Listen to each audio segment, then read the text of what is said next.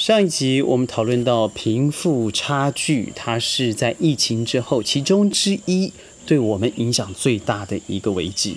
那它到底在我们身旁会造成什么样的效应？而现在又有什么样的政策可以来减少这样的冲击呢？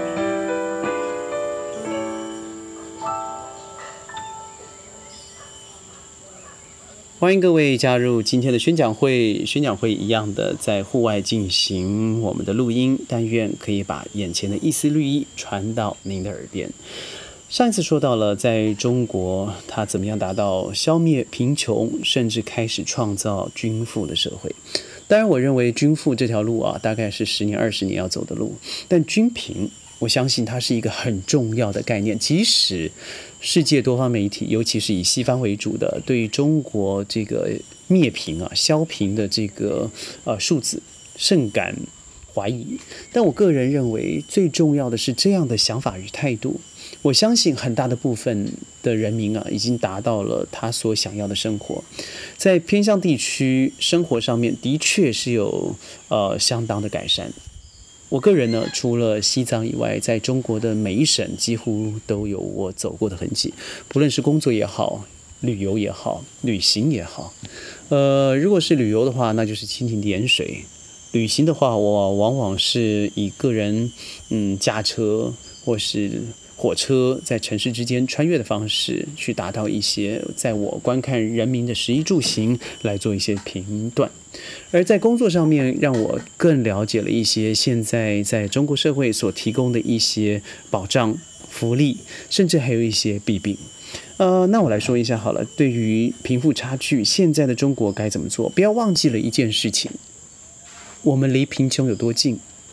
那大概是四十年前左右的事情。那个时候，中国的社会仍然是深陷在贫穷的一个威胁之下的。在邓小平先生开始开放了这一切的对外开放以后，嗯，慢慢的从社会主义转向资本社会。呃，这四十年的确人民好好的过了一些好的生活，但就是因为如此，我们来看一下好了。上一次在中国对于这个补教界做的一个大整顿，很多人从原来飞上枝头凤凰，现在突然掉下了神坛哦。我不认为说，对我们都说是一个很大的打击了，但是不要忘记了，这些经由资本扩大而得到最后财富的一些财阀、财团或者个人也好，他只是。稍微舍弃了现在手上的一些呃资本，但他依然是富有的。所以，如果你要以一个大方向来看的话，我不认为因为如此的打压，然后他就变得均贫了，他就变得贫穷了，这我完全不认同。但其次的是，那补教界到底做了哪些整顿？譬如说，我觉得很有感的是双减政策。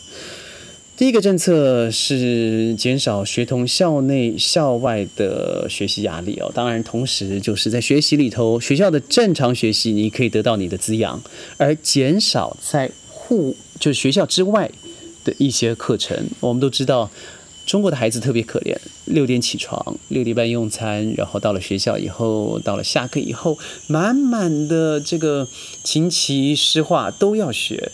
有才艺课的，有学术课的，有增加体育学分的，像我们有还增加智能的课程，呃，一直到晚上十一点半，哭着回到家以后，洗完澡继续读到一点，然后隔一天重复的生活。在我身旁，当然，我觉得几乎有八成以上的父母是不赞成这样的生活的，但他必须要随波逐流，因为他们心里头总有个担心出口，就是如果我没这样做，结果会怎么样？我做了，至少不会损失；但我没做了，那真的是连机会都没有了。就是因为这样子的一个思想绑架，导致最后所有的学子们都必须要在双重、三重的压力之下去负担他本来不应该面对到的学业。譬如说，有一次，呃，以英文课业来说好了，我常常在演讲里头都说，说英文说得好有什么好骄傲？那是别人的语言。你中文讲得好，诗词写得好。作文写得好，那才是真正的财富啊！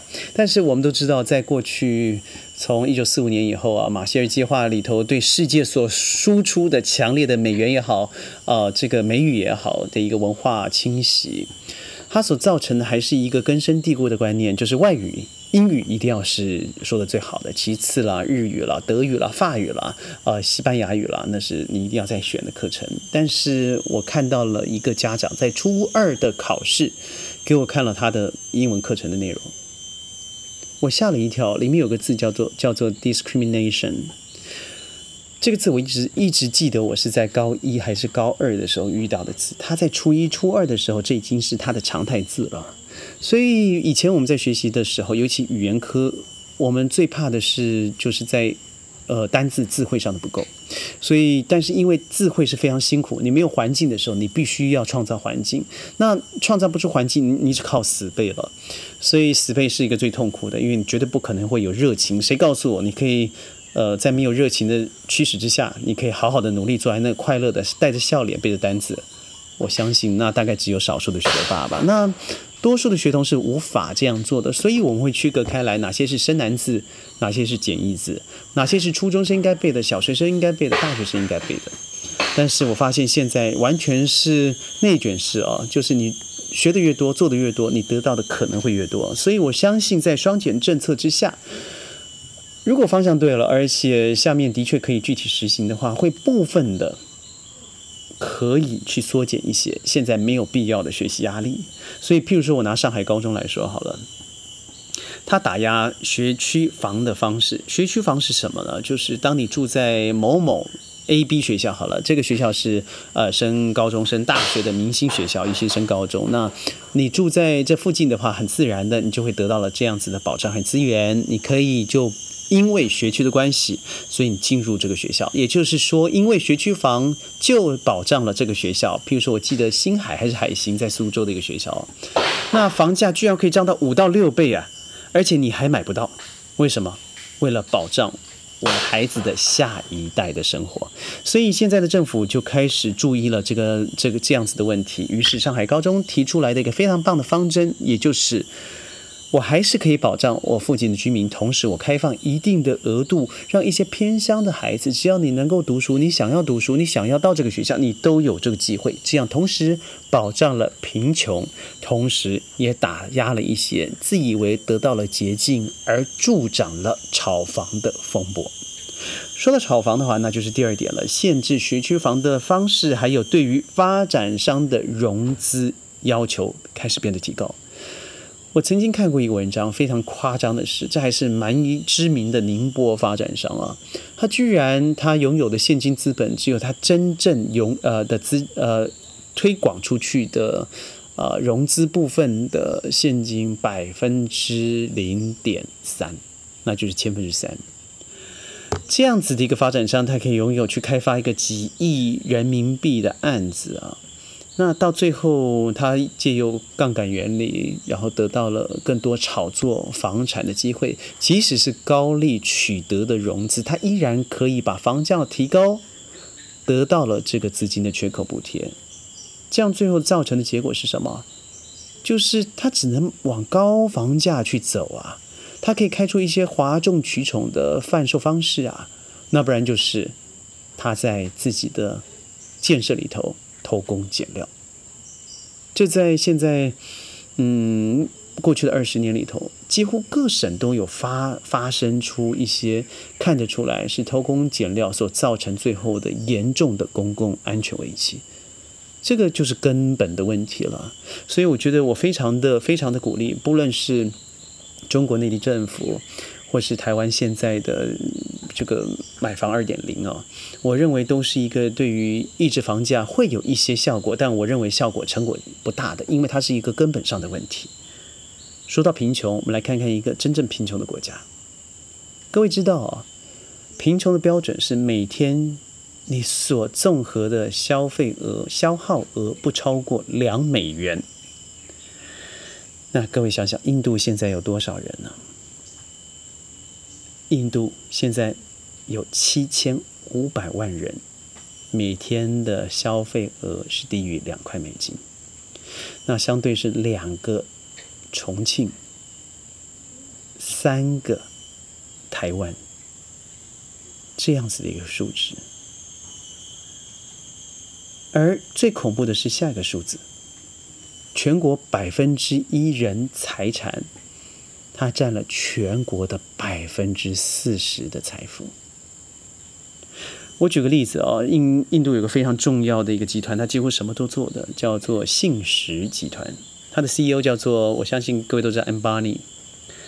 他的身价在因为 COVID-19 从二零二零年到了现在，增加了一百五十亿美元。